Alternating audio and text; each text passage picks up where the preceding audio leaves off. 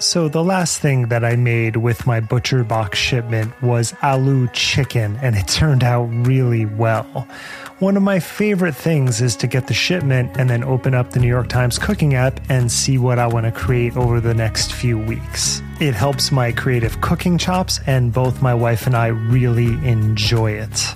ButcherBox offers a variety of high quality cuts at an amazing price, plus, they have exclusive member deals, and they also have their own recipes although I am preferential to the New York Times app, but that's just me. And you can sign up today at butcherbox.com slash conspirituality and get their special deal. ButcherBox is offering our listeners a free for a year offer plus an additional $20 off. So for that year, you can choose salmon, chicken breast, or steak tips free in every order for a year. Sign up today at butcherbox.com slash conspirituality and use code conspirituality to choose your free for a year offer plus get $20 off your first order. If you're a fan of workplace comedies like The Office or satire like The Onion, then I have a podcast that I know you'll love. It's called Mega. Mega is an improvised satire from the staff of a fictional megachurch. That's the premise. Each week, the hosts, Holly Laurent and Greg Hess, are joined by guests, people like Cecily Strong or Jen Hatmaker, to portray characters inside the colorful world of Twin Hills Community Church, which they describe as a mega church with a tiny family feel.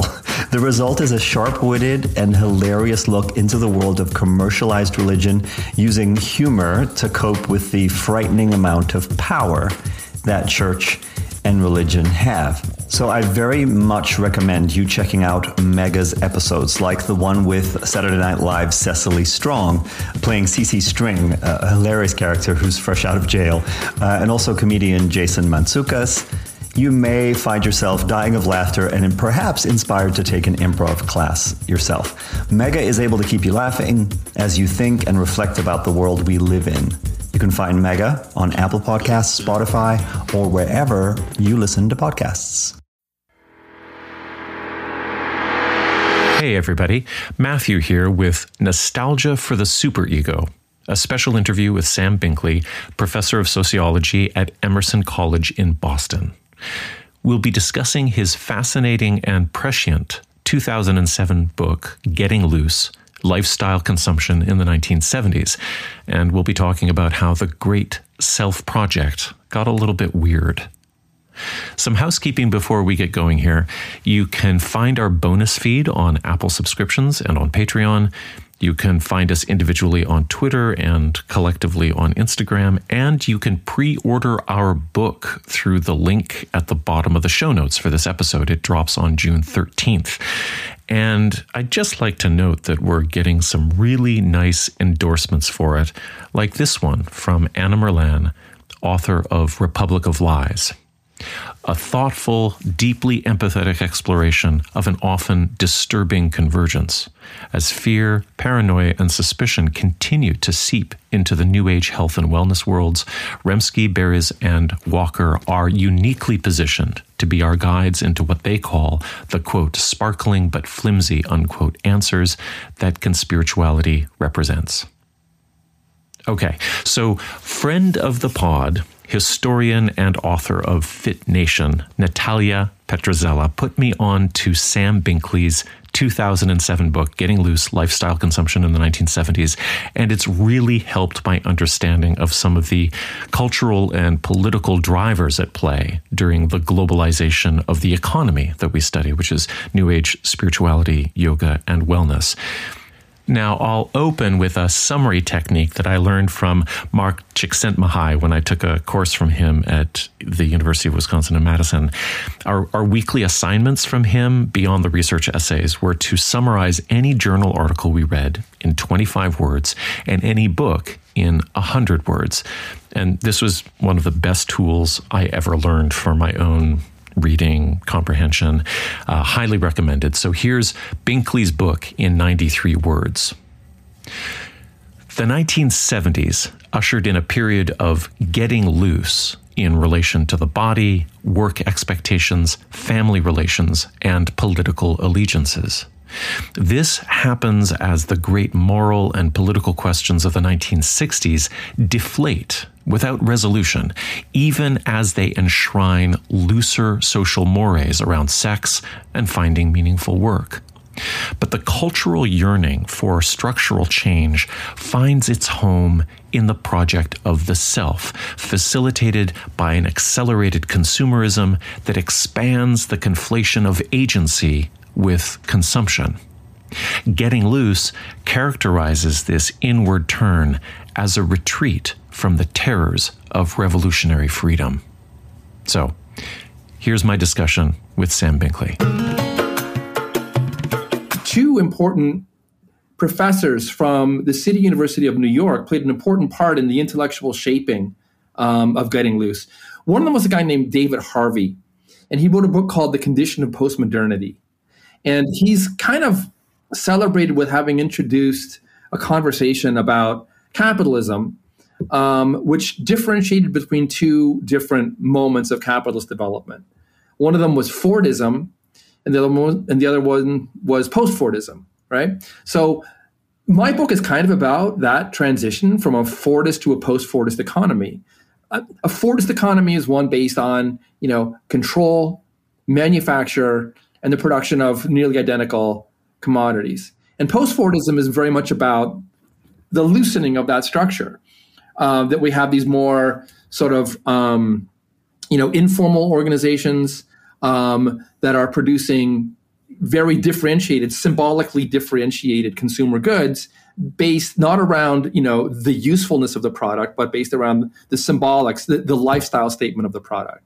So what's funny, David Harvey in his book, I think, really provided a kind of backbone to that. But the other guy, another CUNY historian, well, not a historian, a sort of uh, political philosopher named uh, Marshall Berman, wrote a book called All That Is Solid Melts into Air. Um, and it's a book that takes a line from the Communist Manifesto and elaborates it into a broad celebration, but also critique of this cultural event that we call modernity. Um, and as a as a young graduate student at the New School, I was successful in roping Marshall Berman into being on my dissertation committee. Um, and I made several trips up there um, on the subway where I could sit in a, in a Starbucks with Marshall Berman and talk about this book, which was amazing and it's an amazing book to me, and and how he understood modernity in terms of these these twin moments of you know explosive optimism explosive, transformative momentum. You know, my God, we're going to reinvent everything. You know, everything that is solid melts into air. You know, these institutions called universities are suddenly malleable. We can suddenly change them if we want to. Or uh, these other these other institutions called factories, we can remold them. So is that a gloss on Marx in the sense that uh, is is Marx originally speaking about part of the process of alienation from the means of production that you at one point you know uh, why or how you were making something and what your connection to it in terms of time expenditure and and and uh, and and that through the the alienating processes of capitalism that you you lose that that it slips through your fingers. Well, I mean, for Marx writing in the Communist Manifesto, as read by Berman, it mm-hmm. was about the euphoria, the excitement of being thrown together into this new cosmopolitan space right. where you can transform things. Right. You know, things that had been for centuries held to be solid were suddenly malleable and melting into air. Things like institutions like religion and so on. And the excitement of that was what Berman wanted to write about. And Berman had a foot in the 60s because that's where his experiences were formed. So I wanted to do the same thing he did with you know the industrial proletariat of the 19th century. I wanted to do it for hippies, right? And I wanted to talk about their moment of, of modernity and how everything was euphoric and transformative, but also terrifying because my God, what have we done? You know, we've we've we've totally dismantled everything that gave us security in our lives. A couple of years ago, that didn't bother us, but now it does. And we're beginning to wonder what is the existential basis for our lives now that we've trashed every institution there is. And that's where the narrative of getting loose comes in. You know, well, we don't really know what the universe is about anymore, but we know that we are part of a of a process, a narrative, a story which we're telling ourselves about self improvement. We are becoming better human beings because we are loosening ourselves, right? We are doing away with self constraint. And then the, the world feel, feels a bit more stable when it, when it can be told in a narrative form. My real romance is probably with Michel Foucault. Right. And some people know him, some people don't. Some people probably dislike him. Uh, you know, there's a lot of complex opinions on Michel Foucault, but I, I think that's probably been, you know, the planet that I've been in orbit around for a very long time. And um, there's a lot of Foucault in the background of Getting Loose because Getting Loose is really about the formation of the self and how, you know, um, consumer capitalism had to invent these techniques of the self, as Foucault would call them. Um, and I picked up the thread of that and I carried it on to another book, uh, which came out about eight years later. And that was um, Happiness as Enterprise, colon, uh, an essay on neoliberal life. And I had at that time picked up on a series of lectures that Foucault gave on neoliberalism, which were translated a few years earlier and then became all the big sensation. And now they're being criticized by some other people. But um, that was the theory was how can we look at neoliberalism? Neoliberalism is a moment again of capitalist development which says that the individual has to be responsible for themselves and the individual has to look upon themselves as a form of human capital. You know what am i worth? How can i exploit my own value? How can i exploit the value of, of my environment? And so on um, so i wanted to take that and apply it to a different empirical domain. So I didn't look at the 60s. I looked at much more contemporary self help literature focused on happiness. Martin Seligman is thought of as one of the sort of the gurus of the new positive psychology movement. Um, and there are many others, and it's still quite prominent and quite influential. And, and some of us have been trained in happiness techniques and so on, right? Um, and my argument is that this this whole you know technology of happiness is a, is a, is a vast, complex neoliberal um, um, method by which we are trained into perceiving our own emotional states as resources to be exploited. Oh my god! well, well, resources to be exploited, but also um, to be controlled, to be managed, to be responsible for. Yes, exactly, exactly. I mean, the argument is made. You know, why should I want to be happy? Well, you should want to be happy because you can earn more money if you're happy right? Well, that is an absurd kind of reasoning. Yeah, I have only really thought about the uh, governmentality of that and the mm-hmm. self surveillance of that in negative terms, actually. I haven't thought about the neoliberal happiness project as being the promise of another technique of earning. I mean, it's right there. Uh, you know, follow your bliss right. as an instruction is is exactly that theme but um, but yeah, but to but to phrase it so starkly that your whatever happiness you can generate is actually doubly good because it can be you can exploit it is is is a very creepy yeah. thought. I mean, it, it probably once was the case that happiness, you know, states of happiness were thought to be ends in in and of themselves. That if you can become happy, that's a wonderful thing. But now it's reversed, and happiness, you know, um, emotional states are instruments towards other goals um, to me, that was a fascinating development.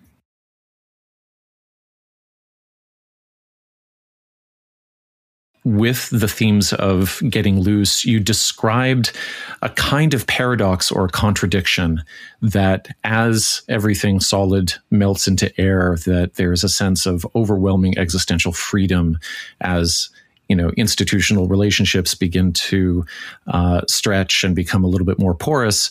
And as people start to wonder like why who am i working for and why? And on this podcast we we study paradoxes and contradictions all day long. Um, and the the central one is this uh, dy- dynamism between conspiratorial thinking that emerges in right wing politics and a kind of progressive wellness utopianism uh, that we've seen accelerated during the pandemic and beyond. And to sort of tie, uh, you know, your books to our uh, project together a little bit, the thing that I first thought when I, or I couldn't get out of my head when I was reading Getting Loose, was this contradictory scene that came up for me.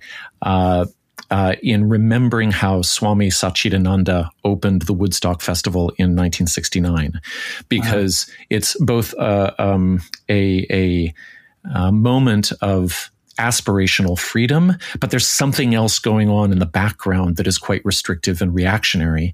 And and how this appears is that he's sitting on stage in front of uh, this cow pasture full of hippies in various states of undress and they've you know it's i don't know if it's rained yet i don't think so not at the beginning uh, but uh, they've got their eyes closed and they're rocking back and forth and he's chanting Om, and I believe probably he's he's do, I can't remember the mantra he does, but uh, there's this sense that he's communicating something liberatory, mm-hmm. and if you look a little bit more closely, he is sitting in a perfectly orchestrated line, choreographed line with his devotees.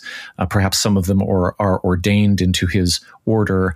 They're in white garments. Some of them are sitting uh, very erectly in lotus posture, which is an amazing sort of uh, combination of of looseness and tightness, uh, and uh, mm-hmm. he and and uh, the paradox is that nobody in that field, or very few people in that field, know where he's coming from. Uh, he is bringing some kind of orientalized version to them of peace and freedom and looseness.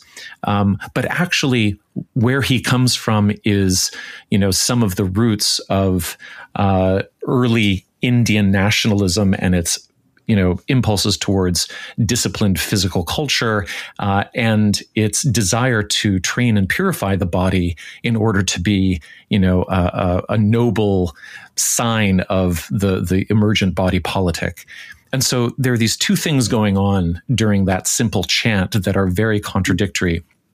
And so I'm just wondering if a scene like that tracks with some of the contradictory impulses of the 70s that you've researched. It's a fascinating proposal, and it's one I haven't thought much about um, the conflation of left and right. Um, you know, getting loose was really about um, not ideological conflation, it was about appropriation and really how consumer capitalism appropriated certain themes, you know, and said, this is what you've been doing in this kind of countercultural subversive realm. Um, I'm going to just sort of take that basic motif and I'm going to say, you know, you can get loose through our commodified products. You can get loose through Apple Computer, for example, or you can get loose through athletics or, or, you know, things like that. So that's appropriation. What you're talking about is something a bit different because it's about an actual ideological continuity. And um, yeah, it's provocative. Um, you know, I mean, obviously, a lot of what happened in the 60s and 70s did connect with a lot of the kind of uh, populism that we see today, and a lot of the very strident individualism. I mean, there's definitely links that can be that can be explored there. More broadly, when we think about mysticism, countercultural mysticism, um, when we think about the embrace of nature, um, you know, yeah, there's very clear links between those kinds of things and various fascist movements. Heidegger was obviously a Nazi who was had had you know a philosophy that can be read on many different levels, but one way that it, he often gets read is is you know, almost almost an, on a theological level that he's talking about God. You know, being and God are kind of the same term in Heidegger. Uh, and there's a there's a broad sort of you know New Age reading of Heidegger, the Nazi, right? so it, it's odd, and it's very interesting how those two themes come together.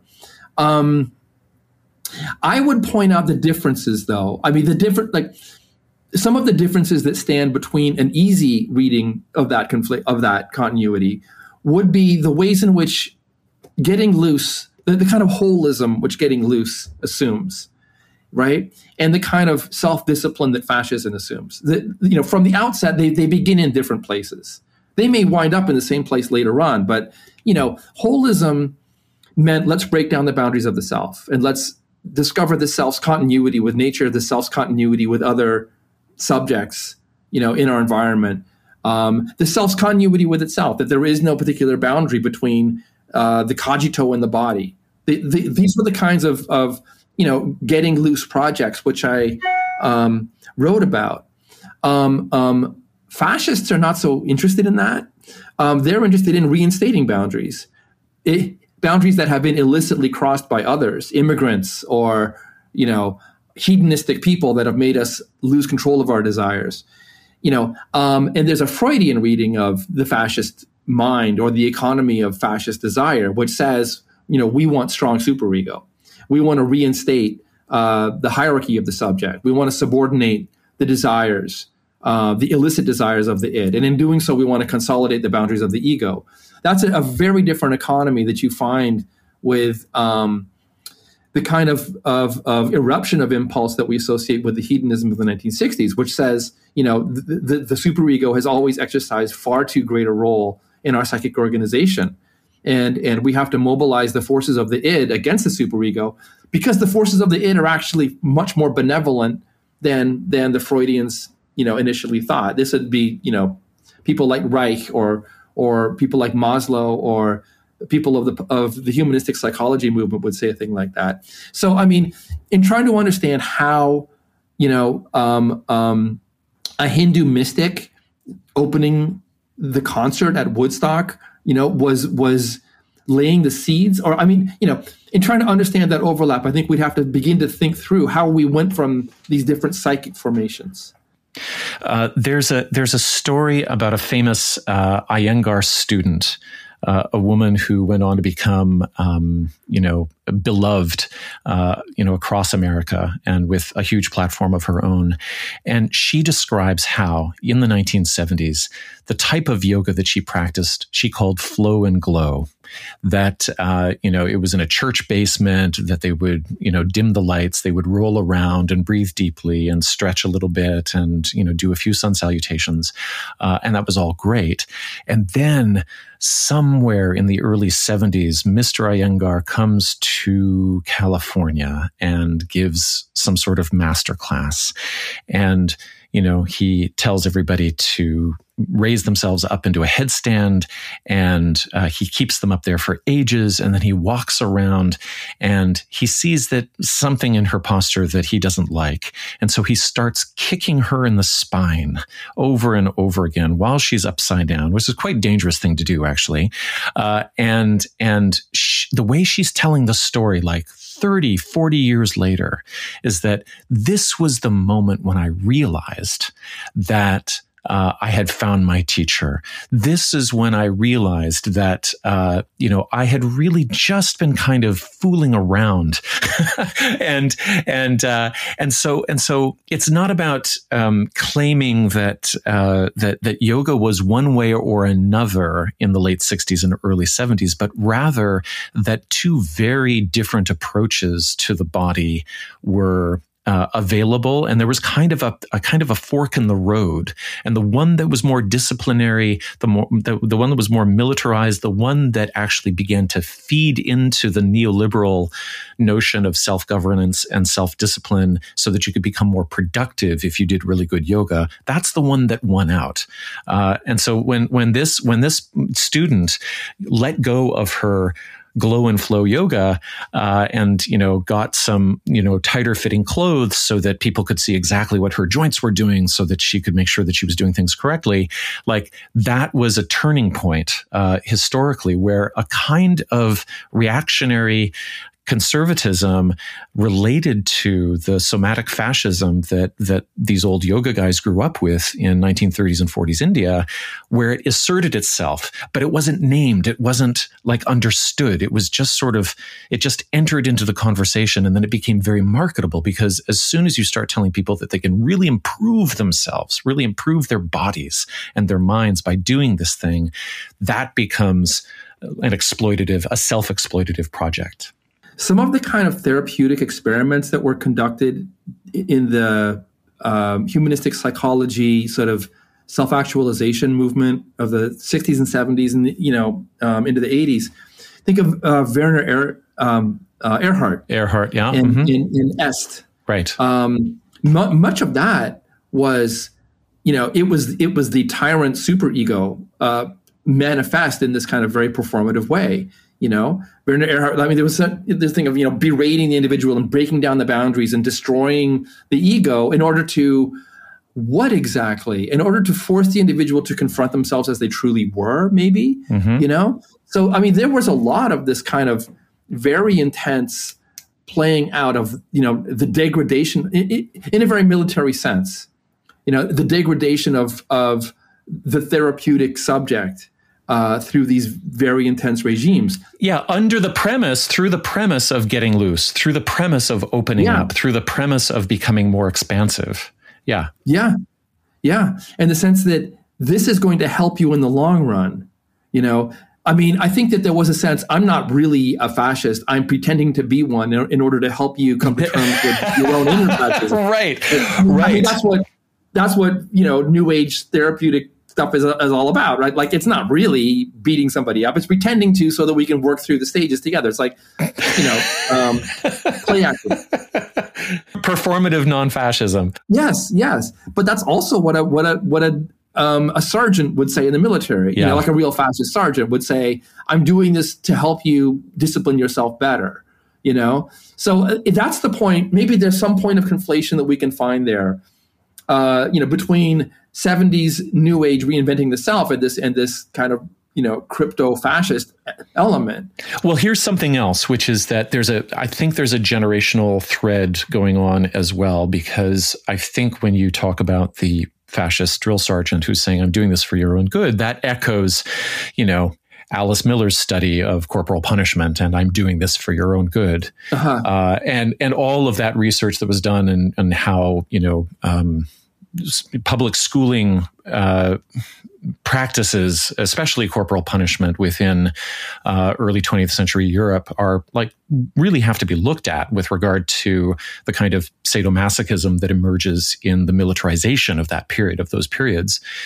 And the thing that really sort of set me down this uh, rabbit hole of paradox.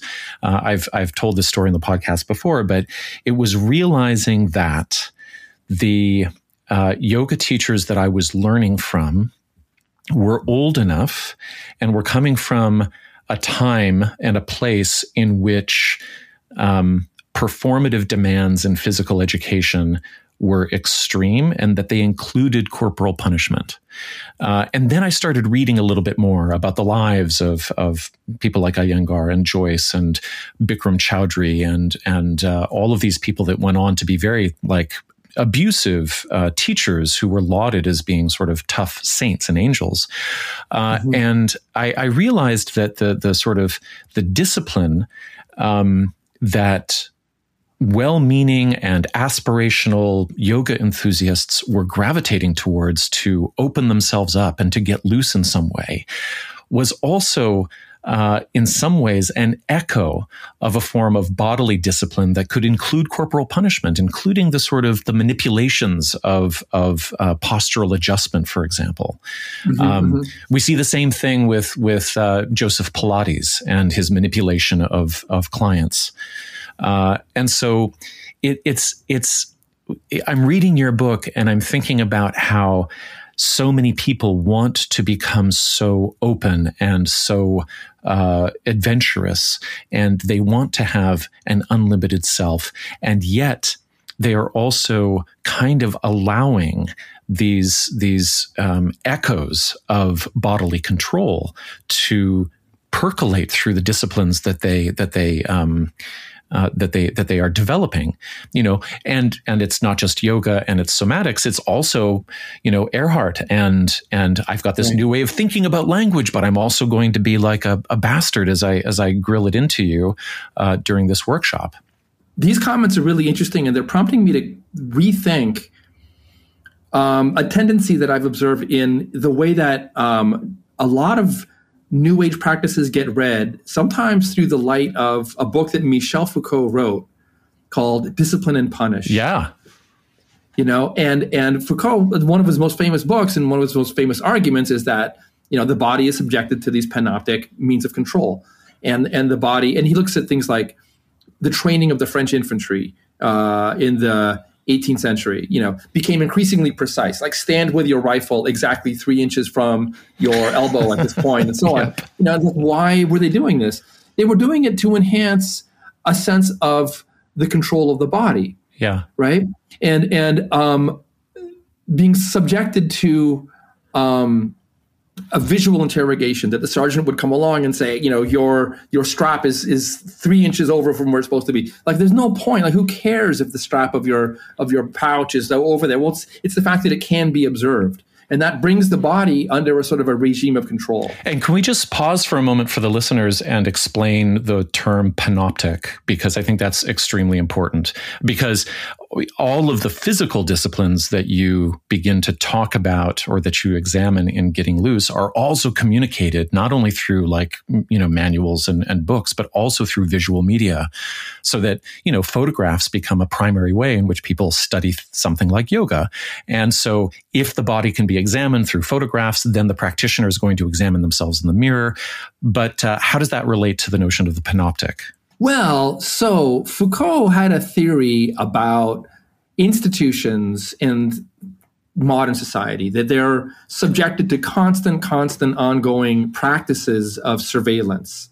Um, and he had this notion that even when you're not directly being looked at by an expert, mm-hmm. an expert of human life, right. even if you're not directly being looked at by a doctor or a criminologist or a psychiatrist, you feel the implicit gaze of those people on yourself.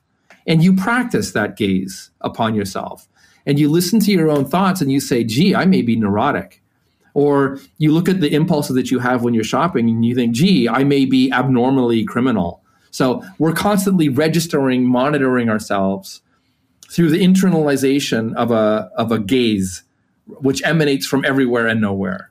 Everywhere and nowhere, according to like um, Bentham's principle that uh, you could actually set up a prison where the guard tower is in the center, uh, but it is uh, obscured by one way glass so that you don't really know whether somebody is in there or not. And they can have a clear sight line into every cell. And everybody who's in a cell knows that there's a possibility that they're being observed or surveilled at any given time.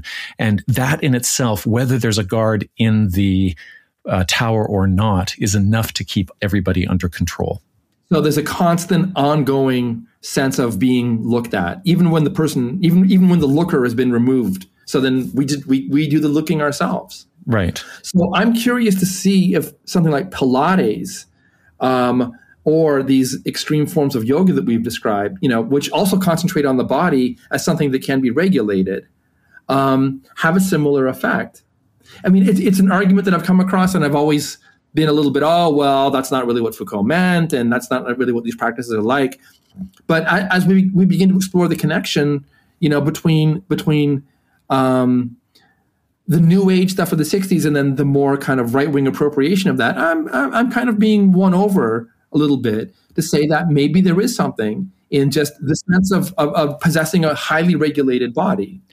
You know, um, I keep talking about um, uh, Mr. Iyengar. I should say just one, a couple of biographical details. He he is born in 1918.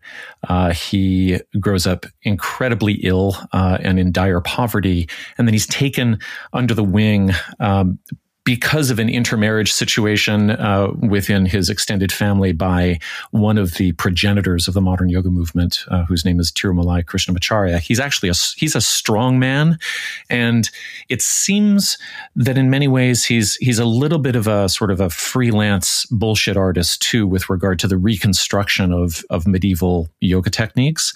It's not quite clear where he gets his material from, but he's very very persuasive, and he gets good jobs and you know various uh, places, especially especially for the Maharaja of Wadiyar, who's a very liberalizing uh, and forward thinking um, uh, potentate in, in Mysore at the time, before this is pre independence. And uh, Iyengar comes to develop a kind of yoga that he believes saves his life. Uh, that drives him, you know, pulls him out of sickness. Uh, it gives him a sense of confidence. It's a it's a yoga of survivorship and um, he presents his yoga in a kind of um, you know m- medical gaze encyclopedic format uh, through a famous book called Light on Yoga, which has 600 plates in it, where the most famous photograph is him standing in mountain pose, looking like he's being examined by you know a French lieutenant in Foucault's description, right? Uh, and and uh, but it, I studied his yoga in the 1990s and early 2000s, and the instructions got down to um, what direction were the hairs on your shin moving in as you assumed the posture. Um, which muscles were engaged and not engaged, uh, but down to the just micro movements. Could you feel the skin moving in the in the correct direction? And Iyengar's justification for this was that you know if you could pay attention to even the hairs on your skin, that you you would have access to your full vehicle of you know God vesselhood. That uh, somehow waking waking all of this stuff up would allow you to fill allow the vessel to be filled with with the divine. But he didn't really speak in theological terms or mystical terms that much because he was spending too much time talking about where people's big toes were. And what I found was uh, that this only really made sense in terms of what it was actually doing to me when I started reading things like Discipline and Punish and understanding that uh, I had actually become hyper vigilant about my body in a way that was very uncomfortable. And I think quite neurotic. Uh, that I was always worried about whether I was standing up perfectly straight. I was always watching myself. Um, and so I've been trying personally to figure out, well, if that is a, if that is a, um, you know, an, not an uncommon phenomenon, what did that do to the politics of people, to the embodied politics of people who thought of themselves as being, you know, progressive and holistic when, you know, what they really practiced was uh, basically trying to control themselves in some sort of perfect postural way. Just, you know, your thoughts made me think of this very, very conspicuous term, mindfulness. Uh, yeah, exactly. You know, it's a direct appropriation from some vaguely, no one really knows what, you know, Eastern mysticism. Oh, you know, we're going to practice mindfulness now in our in our corporate session, you know. Yeah. Um, so yeah, mindfulness. Um, um, you know, interesting. You know, we have two two points of reference. Well, really three. One is the mysticism. The other is the fascist, and the the third one is capitalism. You know, and how capitalism produces commodities. It also appropriates labor. Um, um Frederick Taylor. Uh, who evolved this notion of scientific management, which is about you know the hyper control of the worker in the work environment would have loved the notion of mindfulness. That's exactly what he tried to cultivate, which was the attention of the worker to, you know, to to the manufacturing process.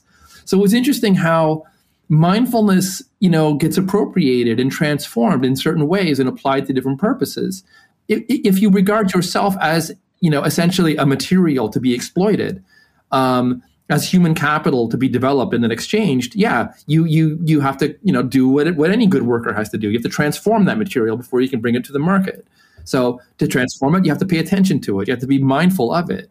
So um, you know what might have started off within the Eastern mysticism as this kind of you know uh, awareness of the tendons of the of you know the, of the body of, of the muscle composure becomes this kind of uh, you know you have to be aware of this in order that you transform it into its into its its optimal form as a commodity.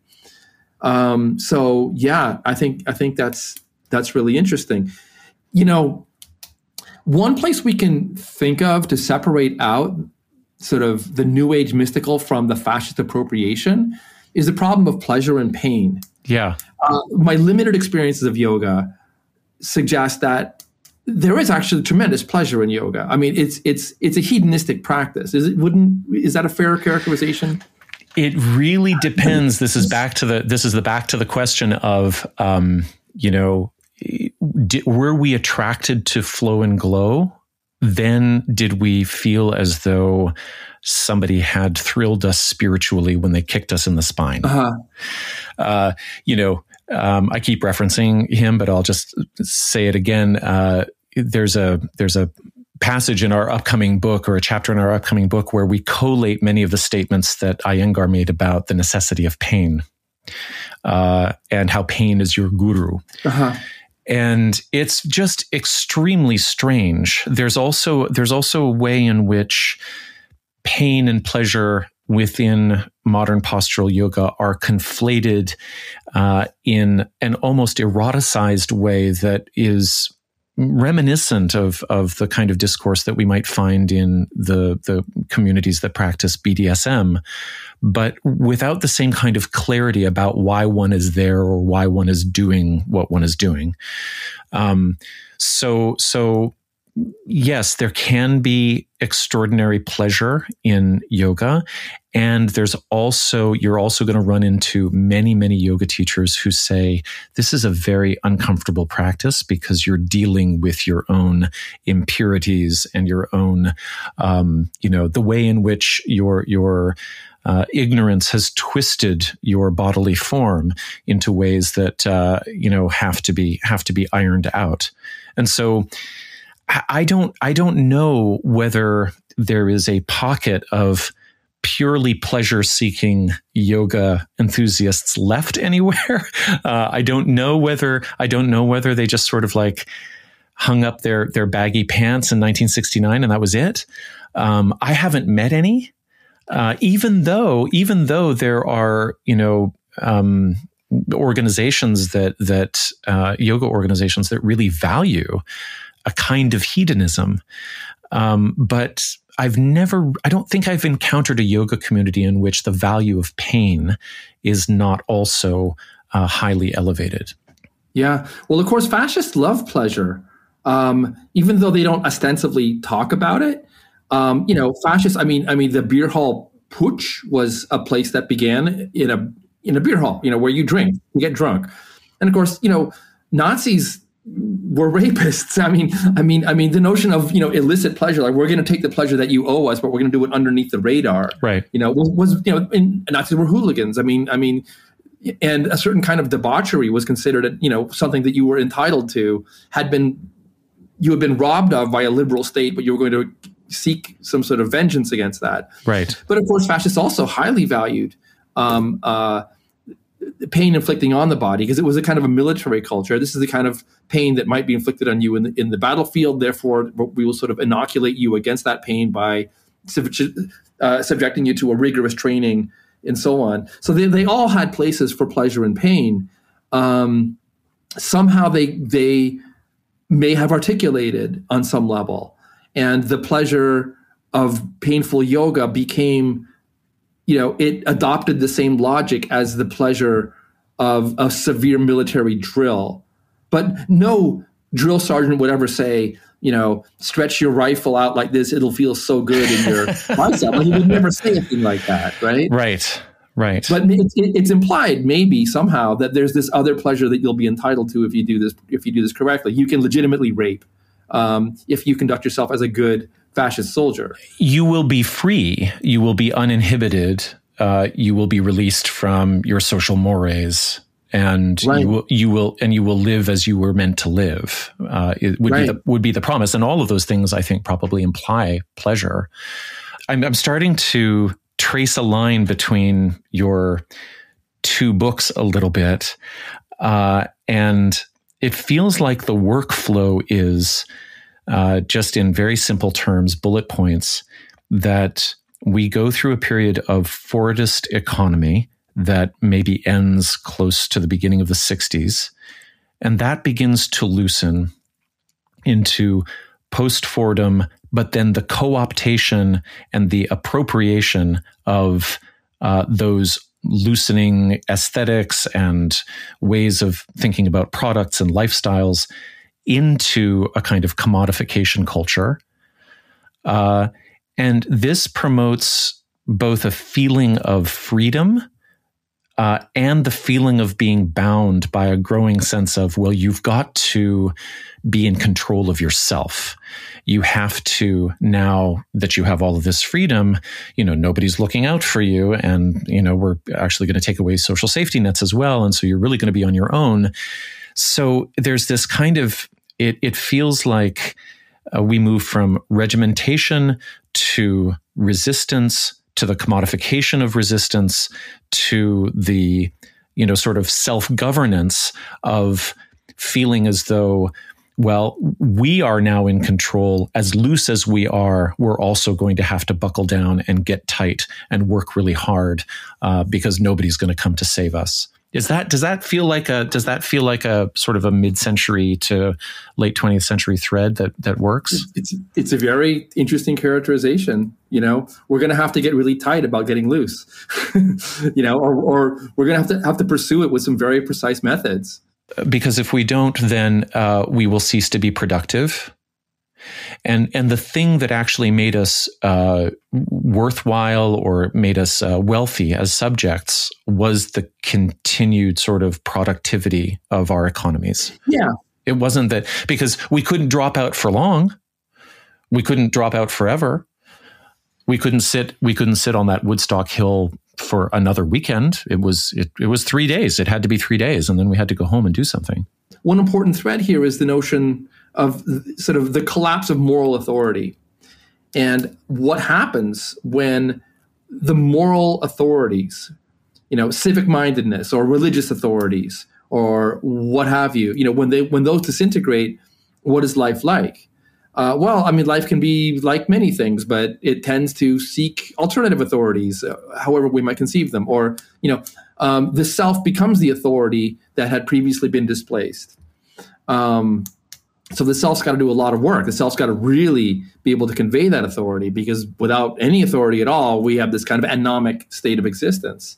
I was talking with my colleague Julian in, a, in another interview or before another interview about how um, we have this phenomenon of all kinds of getting loose enthusiasts in the 1970s traveling on, you know, probably newly minted credit cards or whatever, you know, maybe some of them had trust fund money or whatever. And, uh, you know, they, they talk about go taking buses overland uh, through Europe all the way across the Hindu Kush uh, and winding up in, in, in northern India. And beginning to study yoga. And these are people who don't have jobs. Uh, they have frayed social connections. They have um, sometimes alienated themselves from from from their own families. Um, maybe the money is still flowing in, maybe it's not, maybe they've been cut off, but they wind up not only studying this potentially liberatory set of arts, but also a very disciplined set of practices from people who they adopt as new parental figures. You know, I, I, think about like the the the person who I can't remember what Don Draper's kids are named in in Mad Men, but uh, I'm thinking about them, uh, you know, traveling to India in the 70s uh, because that's where one of them would have wound up, and how you know they're they're trying to get away from the profligate, depressive you know, alcoholic father whose Fordist world has dissolved, uh, and they have not become open. They have not become loose. Uh, but then going to find a kind of you know, paternal or rigid structure somewhere else, not only in yoga practices that will make them stand up straight, because they didn't really want to do that in phys ed class in the 1950s, um, but but also that they are finding these almost parental figures that are extremely extremely conservative where the the gender binaries are really rigid. Um, so there's a there's just this for as much getting loose as there is, there's also all of these internal signs that, oh, people are really scared of that at the same time. And they really, really want, in some ways, in some instances, to reconstruct uh, the conservative boundaries that might have kept them safe at one point. Nostalgia for the superego. Yeah. You know? I mean, I mean, we've overthrown the superego. We've embraced this kind of experiential uh, moment of, of, of, you know, loosening the self uh, emotionally and hedonistically and sensually and so on. And then we, I mean, they probably at certain points, some of them in different patterns, different places, discovered this this sense that they had banished the superego prematurely and they wanted to reintroduce the superego. Charles Manson is probably part of this conversation of, of right. a displaced.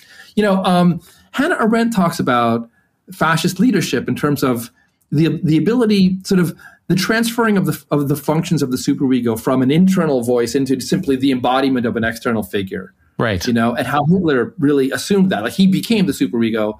And therefore anything that you did that was in response to his will was already approved by the superego because he was the superego. Right. Um, so the complete subordination of of psychic functions, you know, to this outside figure um, is typically a rather dangerous development.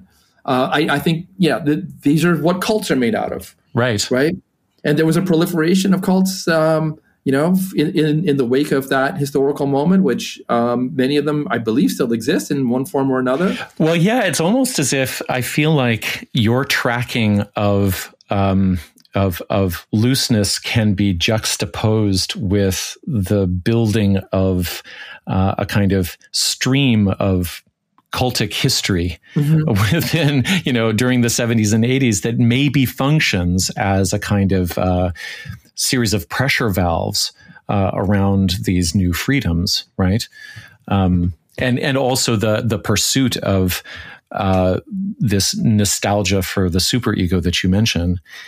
But then there are other uh, points of, of blowback, and and maybe as we as we head towards the the end here, I wanted to ask you about um, something that comes up in relationship to the freedom of the 1970s that really kind of haunts our beat as we study the conspiracy theorism of uh, recent years and uh, phenomena like conspirituality and QAnon, that something like really important starts to happen in the 1970s. And I wonder if it is a, uh, in part, a reaction formation to getting loose. Uh, and that's that the satanic panic begins to percolate. Uh-huh. Uh, and that comes through films first, and then it comes through you know sort of compromised and uh, intrusive psychotherapeutic movements that are based on like very flawed assumptions about how memory works uh, and i'm wondering if you see events like that as signs that you know social freedoms are on some level terrifying that they must be uh, they, they they they become objects of horror or scenes of horror actually that once you let dionysus out of the bag that everybody's going to pay the price. I would say that a lot of what happened in the early 1980s reflected that sense that you know we have exercised this permissive um, culture for a long time and as a consequence we've released forces which are going to destroy us which is precisely the superego's anxiety about uh, the emancipation of the id that these these forces will destroy the ego itself, but I will protect the ego. I will I will intervene and protect the ego uh, against these destructive forces. You know, the Rolling Stones made an album in the '60s. Um, uh, satanic majesties, satanic themes were woven throughout rock music for a long time. It wasn't until you know 15 years later that it became, oh my God, uh, you know, Motley Crue are worshiping the devil right. and things like that. So you know, it, it, it's definitely an interesting moment. Is that you know we we we have to um, uh, recognize the dangers of the forces that we've unleashed because you know they are they are in fact quite quite dangerous things. And the answer that people begin to aestheticize and reach towards, and it continues to this day, is like so unusual. The, the, the, because the satanic panic is kind of enshrouded by this um, Catholic revanchism. It's it's people are looking towards priests to do exorcisms, and they're you know wondering about how you know praying and uh, you know worshiping the crucifix can possibly restore some kind of order or meaning to the to the chaos that's ensuing. And again, it sets the terms for the reintroduction of a strong superego. Like now, you really need me. You know, you disavowed me, and look what happened. Like I'm going to come back and save you by domesticating and sublimating those forces that you know that whose whose whose sublimation it was my job to do originally anyway right? Right. So yeah in terms of what we're having now in terms of qanon um i am at a loss to explain some of this um but i don't know. I don't see a lot of superego operating within trump. Because you've you've um really leaned into the nostalgia for the superego. when I think about how uh, Q is posited as a deep state operative who is bringing control to the American moral universe by helping Donald Trump, you know, behind the scenes. That is a super egoic archetype, uh-huh. but the context in which it's conveyed is endlessly ironic, uh, shitposty, um, you know, uh, transgressive. There's nothing.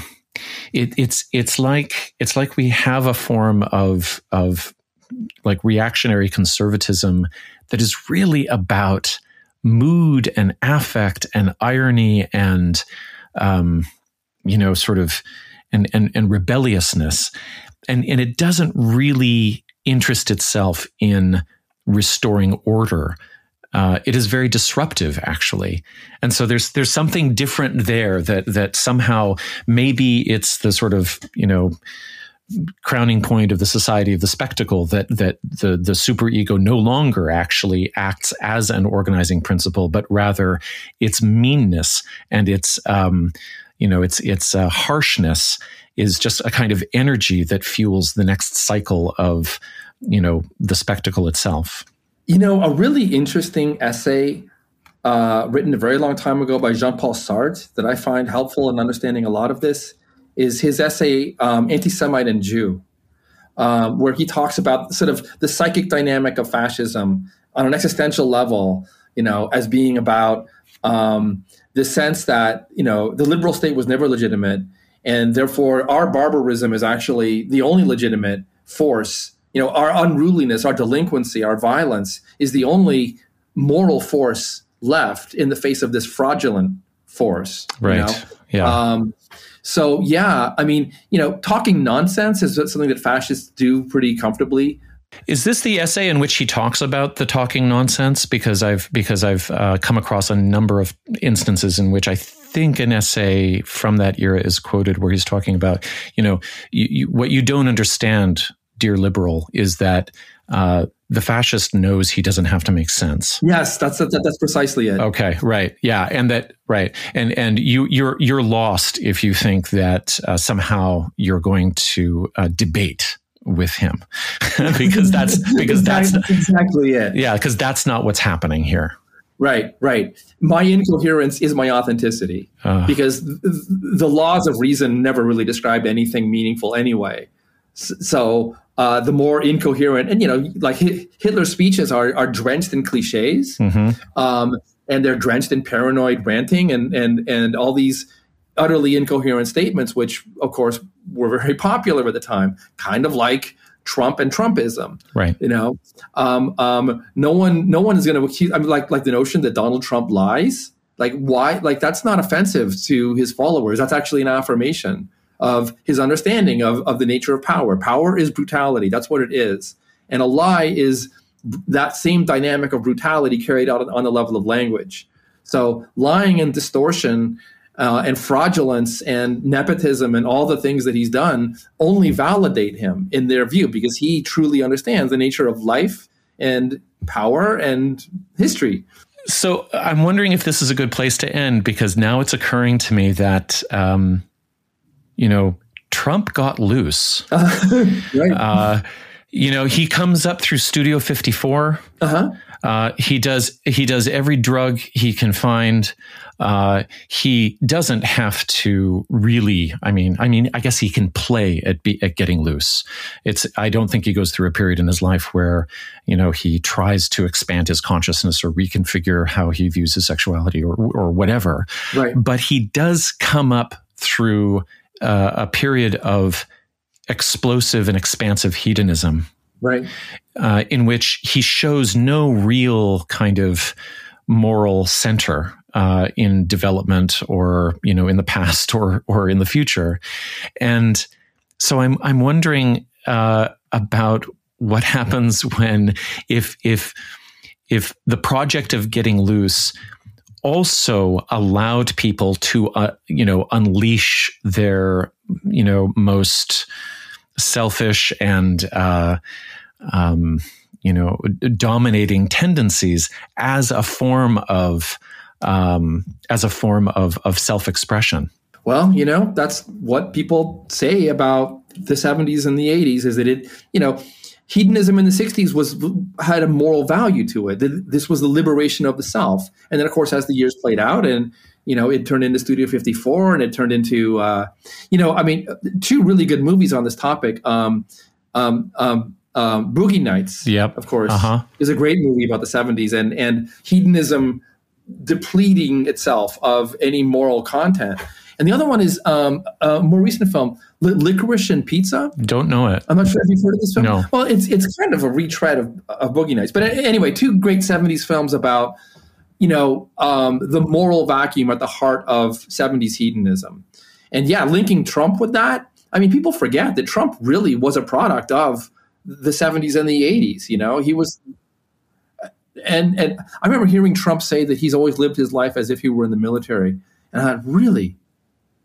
What part? What part of your life was that? Um, because he was precisely a product of that culture. You know. Yeah.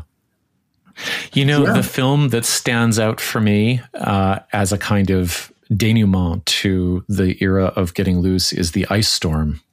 Uh-huh. Um, with and because and the, really the only thing that I can remember is uh, whoever the main teenage character, the main teenage um, boy character Ricci. is. Yes, exactly. Yeah how they are walking through the neighborhood after the ice storm has knocked out all of the power to whatever the I guess it's a suburb in Connecticut or something like that, uh, and um, and this is after the key party, uh, where right. the local couples have all you know gone home with each other and and and partner swapped, and there's this feeling of now what uh, right, oh my right. gosh, everything, nothing is nothing is working, and and the very infrastructure that has kept our society orderly and well lit at night and perhaps safe, that that's not here anymore, and. Uh-huh. Uh, and yeah, so I wonder, I wonder, I always wonder about that kid walking home and uh, what he begins to find, because I think that's where, for me, that's where that's where your book left me was. Oh, what was he going to do? And um, I'm looking for the hopeful stories too, right? Yeah, uh, yeah. so, um, what what are the most hopeful stories that uh, you have heard about? You know, maybe that kid who uh, feels like the '70s. Um, you know, left them with a kind of scorched earth that they had to recreate something from. Like, what's what's what's your what's your favorite figure that emerges from that landscape? I mean, there's a lot of things I'm fond of. Yeah. I don't think there's anything that I think has the solution to the problem. Um, I'm n- notoriously bad at actually recommending solutions or positive alternatives to almost anything. um, I'm lucky if I can even manifest a critique. I mean, I think that I you know, th- there really isn't a robust critique in getting loose. There is more of a critique in in the happiness book that I, I'm actually capable of saying this thing is damaging uh, to our existence. Um, but that you know to point out that something is damaging is not the same thing as being able to say here's a better alternative. Better alternatives. I'm I'm not strong. I'm a Gen Xer. You know. I mean. I mean. I. I. You know. I don't have a very well developed political imagination, really. in terms of being able to actually picture better worlds. I mean, I uh, yeah, it's very it's very difficult to do that. I mean, really, I mean, I mean, these days, you know, we try to hang on to the shreds of democratic civility, which we which we think might be, you know, rescued. And and by the way, I don't, I don't know when this podcast will be made available, but you know, tomorrow was the midterms. Uh, exactly. You know, here in the in the United States, and it's not looking good. So I mean, I mean, just I'm I'm hoping to hang on to a, you know a political discourse where people can actually make sense and be congratulated for it.